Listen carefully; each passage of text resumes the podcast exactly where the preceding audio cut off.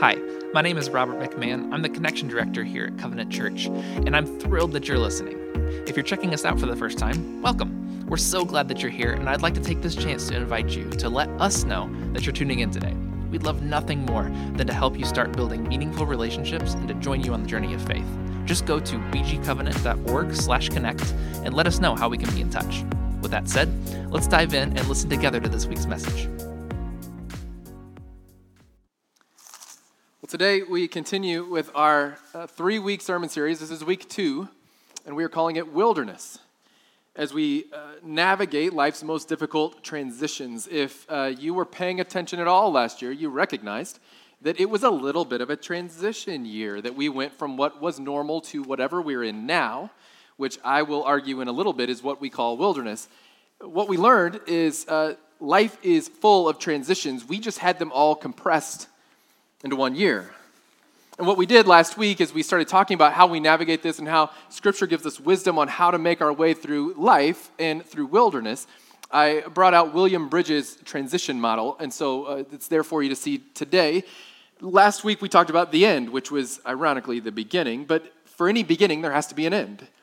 And then we're this week walking through that thick slice in the middle called wilderness on our way to the new beginning. And this is every transition in life. To take a new job, there has to be the end of the old job. And then as you're learning proficiency in the new job, that's wilderness until you kind of figure it out. And then you go, oh, I get it, new beginning. One of our staff members, Robert McMahon, his wife Jenny, who uh, is on campus with Cru, she had uh, a baby this week. They uh, welcomed their first child into the world. It's very exciting. They have a precious little boy. And they have experienced the end of being two relatively free young adults. They're now in the wilderness of, holy cow, we're parents, and what do we do next? And soon they're going to hit this point where they feel a sense of proficiency and they'll be walking in their new beginning, this new season where we are parents and we are capable. And as soon as they get there, as anybody who's a little bit older than them will tell them, there will be another ending and another wilderness and another new beginning because life is a series of transitions. And so, uh, we're going to root in the Exodus story, and let me tell it to you briefly if in case it's unfamiliar to you, basically God's people are uh, released. They leave Egypt, they leave slavery, and then they wander through the wilderness uh, for years and years and years, and eventually they will reach the promised land. And that's sort of the story of Exodus told in uh, brief. When we think of these kind of transitions, slavery to freedom in the promised land, it's important to think through what are the major life transitions we've been through? What are the things that we can remember, can deal with, can see in others? And I think maybe the easiest one in a college town is to say, college is this great wilderness experience. It's the end as you start college, it, really is the formal end of your childhood. That you're no longer living under your parents' roof, or you're no longer dealing with the things you dealt with as a child, and you're kind of moving into this more adult life. But, but college is the wilderness of the in between. It's, it's, I'm not a child anymore, but I'm not yet a fully functioning, independent human adult. I kind of do this other thing in the middle. It's great and it's complicated. College is this complicated wilderness that people uh, make their way through over a, a long season. And it's also the season of life where, as, as people, we have this incredible breadth of opportunity and temptation. College is a time where you get to begin to make your own way, and in doing so, there are all these opportunities for uh, great things, for successful things, for advancing things, for kingdom things. And there are also every opportunity to engage in temptation. Wilderness is both where we do the most growing and where we have the greatest potential of giving up on the journey we're supposed to be on. College kind of sounds like that. We're beyond the old reality and we're not yet in the new reality. It's a complicated space of unknowns. Every transition is this. We, we grieve the loss of what was before we can begin the process of what will be, and in the middle we have wilderness. So we're going to pick up with the Israelites. They're 45 days into their wilderness. They've been camping by some springs and they set out towards the promised land, their new beginning. And we're going to pick up the story in Exodus chapter 16. Scripture says this On the 15th day of the second month, after they had left Egypt, the whole company of Israel moved on from Elim to the wilderness of Sin, which is between Elim and Sinai. The whole company of Israel complained against Moses and Aaron there in the wilderness. The Israelites said, Why didn't God let us die in comfort in Egypt where we had lamb stew and all the bread we could eat? You've brought us out into this wilderness to starve us to death, the whole company of Israel. they begin to grumble. This grumbling will become a theme as they make their way towards the promised land. Israel, in a sense, for this long season was the land of great grumbling. I, in December of 2019, I had the privilege to go to this land of grumbling. I, I was invited onto a trip to go see Israel and experience Israel as part of a group of, uh, quote, millennial influencers. I laughed because these were all pretty fancy people with pretty fancy titles who had done a lot of things in their life. The trip before us that this group had led had Lecrae and other uh, rappers on it, and the trip that was parallel to ours by the same organization was members of the Atlanta Braves baseball team. I just tried not to tell them that I didn't have an Instagram because they didn't know that. So they were like millennial, eh, millennial influencers, and I was like, don't claim millennial, don't have an Instagram, you may not want to pay for my trip. But they did. Super excited. It was an incredible trip. We got VIP treatment, behind the scenes everything. Everything was sort of fantastic and sort of overwhelming. Uh, the last day of our trip, I sat down with a, another pastor. He was one of the board members of the organization that paid for all of this. And I said, what's the agenda? What are you after? What do you want to do? And he, he kind of walked me all through it. And he goes, look, this is a $12,000 trip. And so somebody somewhere thought you needed to see this enough that they paid $12,000. And so I was like, oh my gosh. And, and it sort of just set in. I, I, knew I'd experienced something kind of overwhelming. I mean, not only the, the things we saw and the places that Jesus walked and all that sort of overwhelming in its own right, but then every meal just sort of kept coming and, and the wine was great and the hotels were, I've never stayed in places like this. I just thought, this is, this is where the Atlanta Braves stay. I don't know. And so it was overwhelming. And I, I felt this great sense of gratitude that last day as we're leaving and we're back at the airport.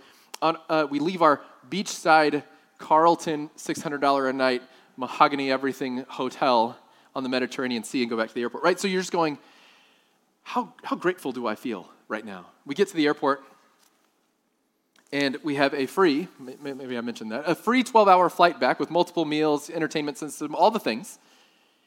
And I look around at my fellow millennial influencer friends that I've just made.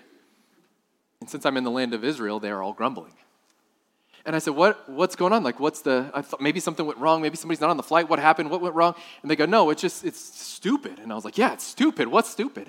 And they said, It's stupid that we have to, 12 hours in coach? And I was like, What? I mean, I'd ride in the baggage at this point if they would, you know, just like get me home. I don't care. And they said, No, that's stupid. The, the, there's not enough leg room and there's always somebody next to you and the screen is too small and my seat only reclines like four degrees. That's not even real. And I was like, well, it's the ticket that the people bought us. Like, what else are you going to do? And one guy was like, I know what I'm going to do. And they had obviously done this more than I have done this because I was just like, you just take what you get, right? And he goes up to the counter and he's like, do you have any more business class seats available? I'd like to upgrade. And they're like, sure, it's 800 bucks. And he went, cool. And he just upgraded. And I'm sitting there like, whoa, well, the, that's a doofus move. I'm going to end up in the same place for 800 less dollars. This is great. Um, and then one by one, half of our 30 people that were on this trip with me that got invited to this thing, half of them, half of them grumbled their way to $800 in upgrades to take the same 12 hour flight and get the same fitful sleep and the same bad food, but their seats reclined this much in mine. And it was just like this moment where I was like, what? Why do we do this? And then it hit me, it was because we're in the land of Israel. The airport is wilderness. I don't know if you know this. The airport is the ultimate travel wilderness. You're not where you want to be, and you're no longer where you were. So whether you're going or coming, the airport is always the place where we grumble. Have you ever not grumbled your way through an airport? You grumble through security, and you grumble at the food options, and you grumble at the seat assignments, and you grumble at, and everything's grumbling. Why? Because it's the wilderness. Because when you're taking a vacation and you are not yet there, but you're still not at home, you grumble your way to vacation. Then you're home, you're like, oh, I get to go home. And so you get to go home, and you're ready to be home, but now you have to make your way back through the airport. And it's just where we grumble. And maybe it should be expected. But that's what we do. We were sitting in a place where the nation of Israel had to go one country over and it took them 40 years. We were going to be flying over an ocean at 500 miles per hour. And we grumbled. Because this is what we as humans do in wilderness is we grumble. The first temptation of wilderness is discontentment. The first temptation of wilderness is discontentment, where we travel in wilderness, in the land between one and another, between what was and what will be. Wherever we find that, we grumble. The Israelites had been freed from slavery, had walked across the Red Sea, which had been pushed back at its side, so they walked through on dry ground. Their captors were evaded as the sea crashed in on them. And they're now lacking trust about a month later for the next leg of the trip. And so they grumbled. And so God provided food because they grumbled about food. And so God provided food, manna from heaven. You've probably heard that. What does manna mean? It means, what is it? Exactly.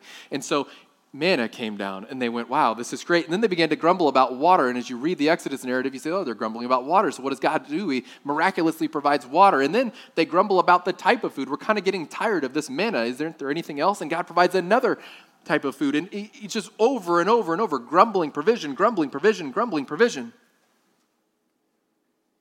How many of us caught ourselves grumbling our way through 2020, through the wilderness of 2020? The normal is gone and the new normal has not yet come, and I'm just going to grumble my way through it. As we go through the Exodus narrative, we see the same kind of wilderness grumbling happening. And I'm going to zoom through the story a bit to get us where we need to go. But what you need to understand, we started in chapter 16. In chapter 18, Moses is going to establish a Supreme Court because they're grumbling about different things. And so he kind of gets these people that'll be judges to help them sort out all their grumblings. Chapter 19, God brings the people to Sinai. And Moses kind of tells the people of Israel he's going to be away for a minute. He needs to just go, oh, I don't know, directly hear from the Creator God. I'll just be a minute, guys. And so in chapter 20, he is given the Ten Commandments, and then chapter after chapter of guidelines for living. God is saying, here's how you will make your new society. And so Moses is off, you know, directly communicating with the God of the universe, how to make a tabernacle, all these things. And we pick up the story in chapter 32. It says, When the people realized that Moses was taking forever in coming down off the mountain, like, like their sister was taking too long in the shower or something, they rallied around Aaron and said, Do something. Make gods for us who will lead us. That Moses, the man who got us out of Egypt, who knows what's happened to him? So Aaron told them, Take off the gold rings from the ears of your wives and sons and daughters and bring them to me. And they all did it. They removed the gold rings from their ears and brought them to Aaron. And he took the gold from their hands and he cast it in the form of a calf, shaping it with an engraving tool. The people responded with enthusiasm These are your gods, O Israel, who brought you up from Egypt. Aaron genius level Aaron, taking in the situation, built an altar before the calf. And then Aaron announced, Tomorrow is a feast day to God, the calf. Early the next morning, the people got up and offered whole burnt offerings and brought peace offerings. And the people sat down to eat and to drink and then begin to party. And it turned into a wild party. It's like Tuesday and Moses goes, Hey, I'm going to go talk to the creator of the universe just for a minute. He's got some things, he's, the tablets, it's going to be a whole thing. I'll be right back. Just, just hang in here. And he comes back, you know, like Wednesday morning, and they're having a drunken party to a golden calf because he's been gone too long. And this is what happens in wilderness is we grumble our way into discontentment and then the problem with discontentment is discontentment always leads to something else the second temptation of wilderness is idolatry this is common among us. You look back at 2020 and the, the COVID experience of us all, and we've all tried to uh, find these little other places to worship because we desire control and we desire to know what's next. And so we abandon the waiting for the promised land of the vaccine, or we abandon the waiting for the new normal or whatever's coming. And we begin to worship other things. We worship knowledge. I will read every article that comes out. I will learn everything about what it means to be an epidemiologist. I will watch YouTube videos from all the people that already agree with what I'm already thinking. And I will consume and consume and consume, and I will worship knowledge. We worship distraction. People started making a lot of bread. When that got old, some of you finished Netflix. You just finished it, it's done. You can unsubscribe. You, got, you watched everything, you did it. We worshiped comfort. Pizza night is every night. Why not, why not? Comfort. Bring me more comfort. Comfort food for all. I don't know about you. I don't know how many of you, I don't want to make you raise your hands. Don't, don't answer this. But I will admit that more than once, I put on a nice shirt such as this over my sweatpants for a Zoom call just so I could look presentable. And as soon as it was over, put my sweatshirt right back on, right? We worship comfort. Well, I'm not even taking these sweatpants off. It's a miracle any of us ever took sweatpants off. Look around, clap for yourself. This is great. No, we worshiped work. We overworked. We changed work. We, we found ourselves in new ways of working. We worship politics. Which candidate can save us from our national nightmare? Let's put all of our eggs in that basket. We build idols of lesser things. And none of those things are pure evil. Sweatpants are great. Pizza is good, politics has its place. But when anything other than God becomes central, we have idolatry. When anything other than God takes the place of God, we have essentially built a golden calf that we're choosing to worship over the trust of the eternal Creator God. What is true is that our inclination is to create golden calves in the wilderness of life. When we get tired of waiting, we move from grumbling to worship of other things. And whether we know it or not, what we find ourselves asking is, What can I worship while I wait for God's next step for me? So, the third temptation of wilderness is division. Division is a direct consequence of God's people worshiping idols. Over and over, Moses is having to shout at the people of Israel. Over and over, they're turning against each other. There's quarrels starting up. It's why he starts a Supreme Court, because all there is is division. God's anger is rising and falling. Accusations are made. Leaders are questioned over and over. You see this lack of unity. You see, in our discontentment, we make idols, and in our idols, we lose the unity of being God's people. What ultimately unites us is that we are followers of Jesus Christ, the Son of God who came to live and die a sinless life on our behalf to be the perfect sacrifice, who then rose on the third day so that you and I might know true life beyond the grave. That's what unites us. When anything else takes that place for us, we're in trouble. Disunity comes when your political candidate is 1% too radical to the left or 1% too radical to the right, and that's not my candidate. And then we grumble when your decisions about mask or no mask or your decisions about you know whether we should be all hand sanitizing or do I spray you with Lysol when you come in the church? I don't know. There was division in church all over the place.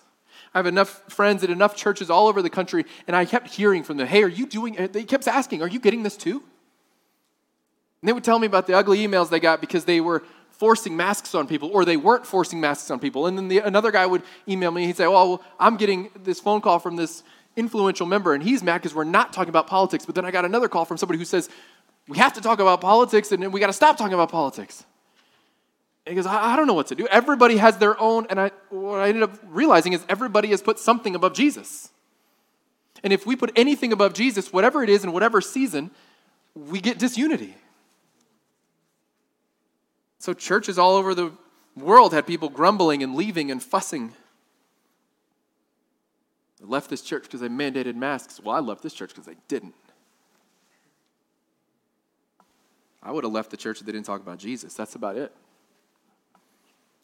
When we build idols of comfort or preference or politics, we lose unity. The wilderness brings temptation. It always brings temptation to find ourselves with other gods.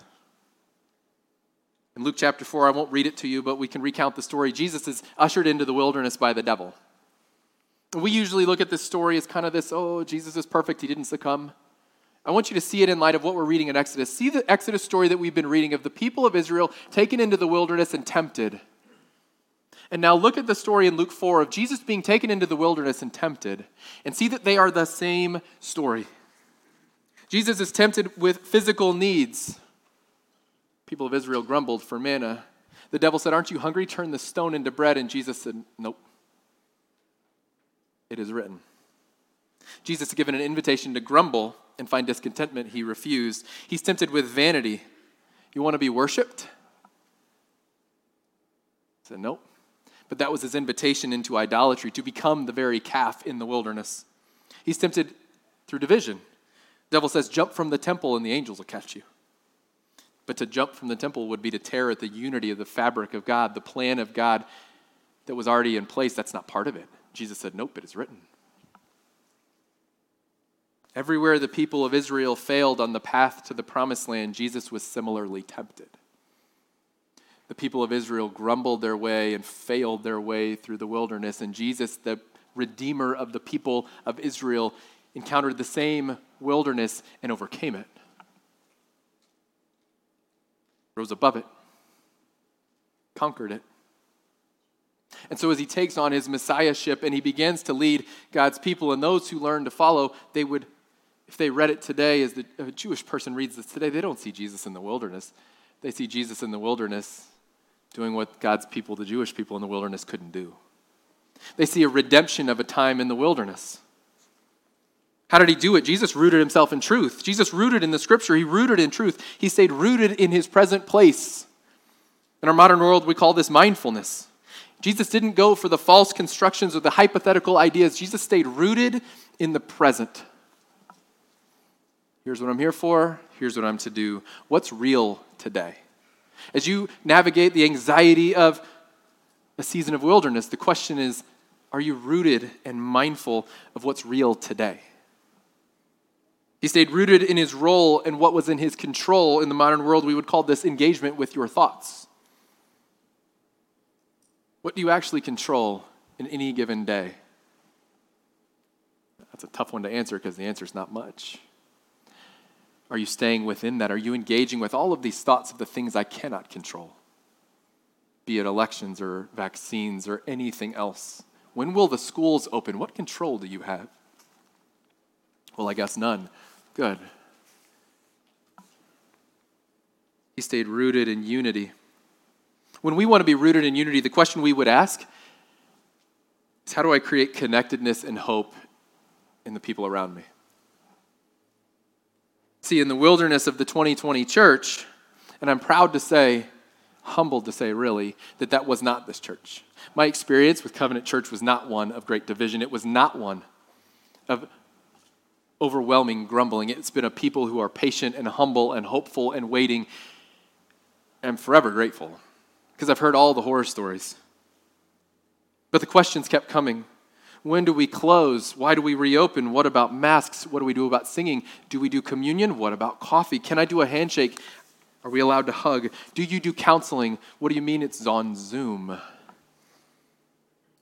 And the question kept coming when can we go back to normal? The elders here at Covenant Church deserve uh, the pat on the back for this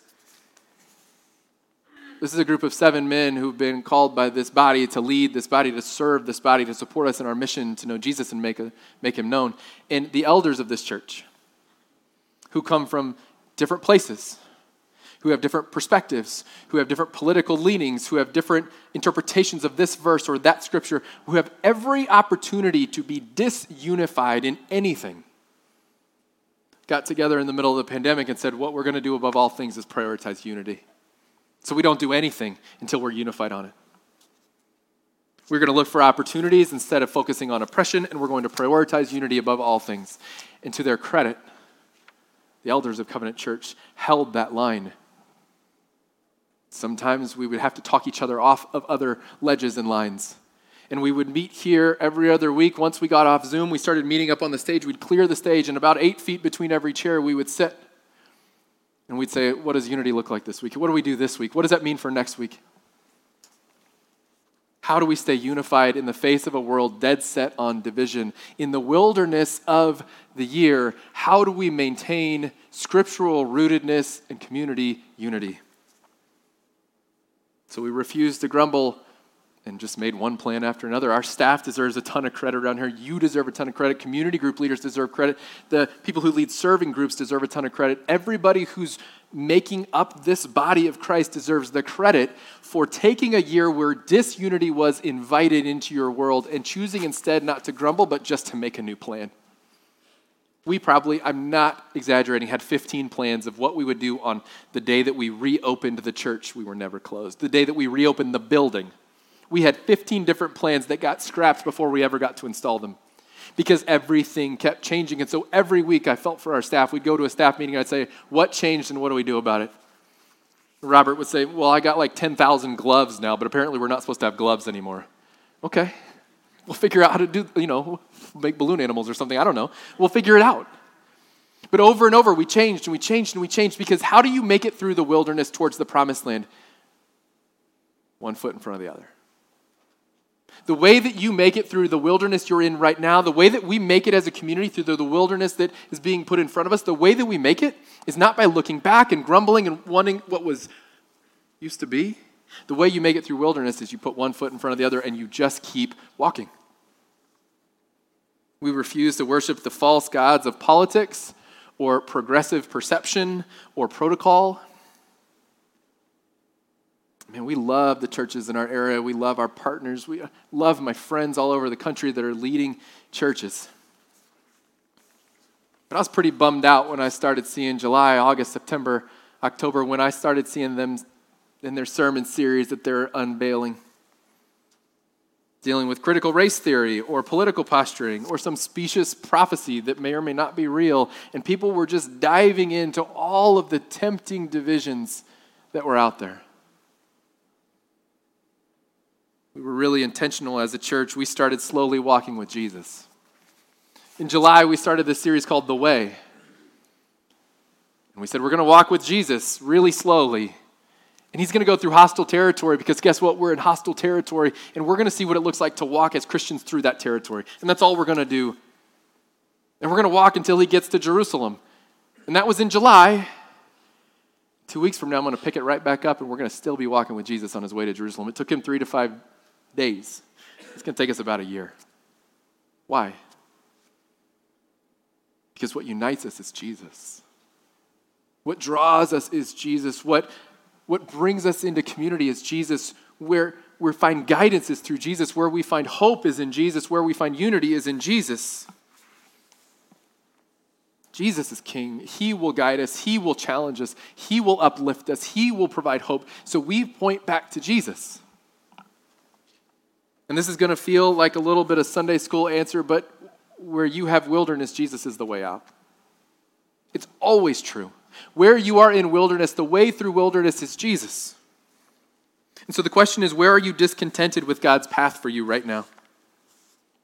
Where are you grumbling about provision or God's plan for your life? Where are you trying to speed God up, hurry up for the next thing? Or where are you trying to slow God down, going, I'm not comfortable with the pace of change?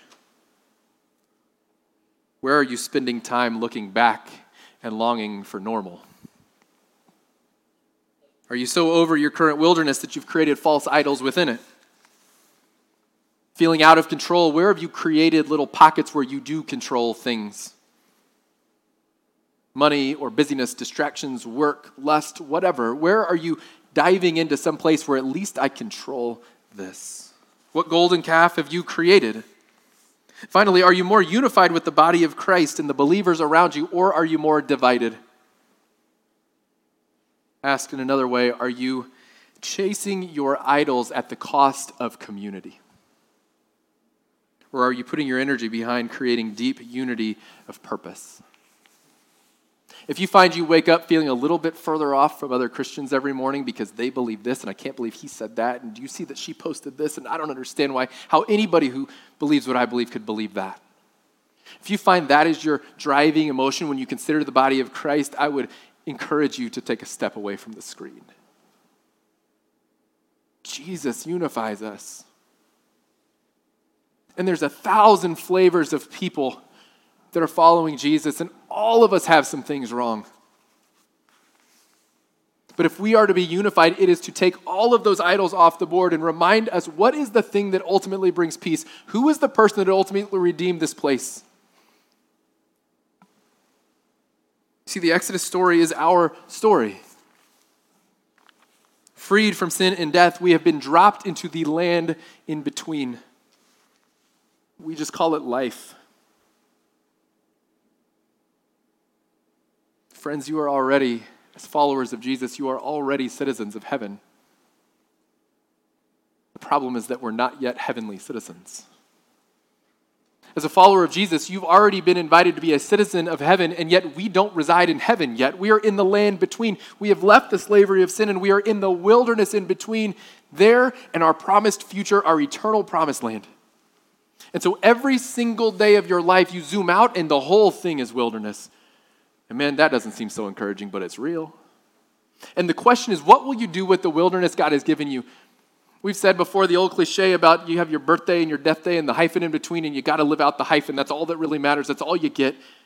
I would say the same is true about the wilderness. And you have what you used to be and who God has called you to be. And in between, there is this wilderness that we call life. And your decision every day is to wake up and pursue what God has put in front of you, to take one foot in front of the other.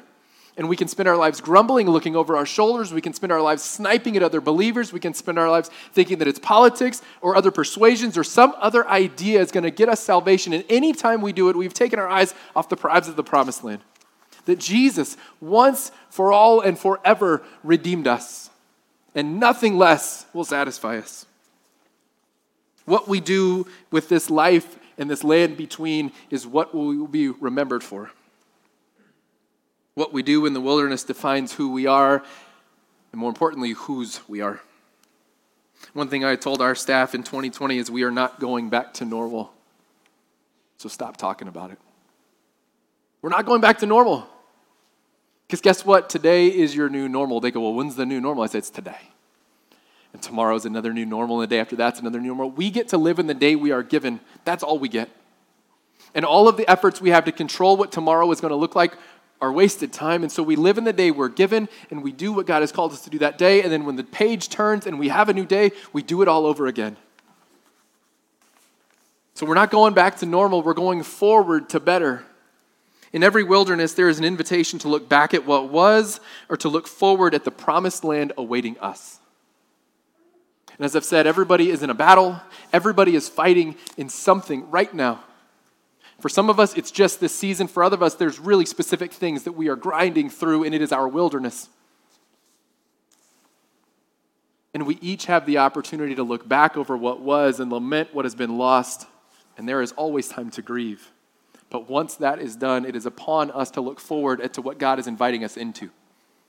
And even though the wilderness is hard at times, we take one foot in front of the other, we stay rooted in what is true, and we unify around Jesus and nothing less. Amen? You pray with me? Father, you are good, and we believe that. Lord, truth can be difficult in this world, can be a challenge. Wilderness as we experience it. Father, I'd be the first to admit that temptations come fast and furious. I don't think any of us have a perfect record.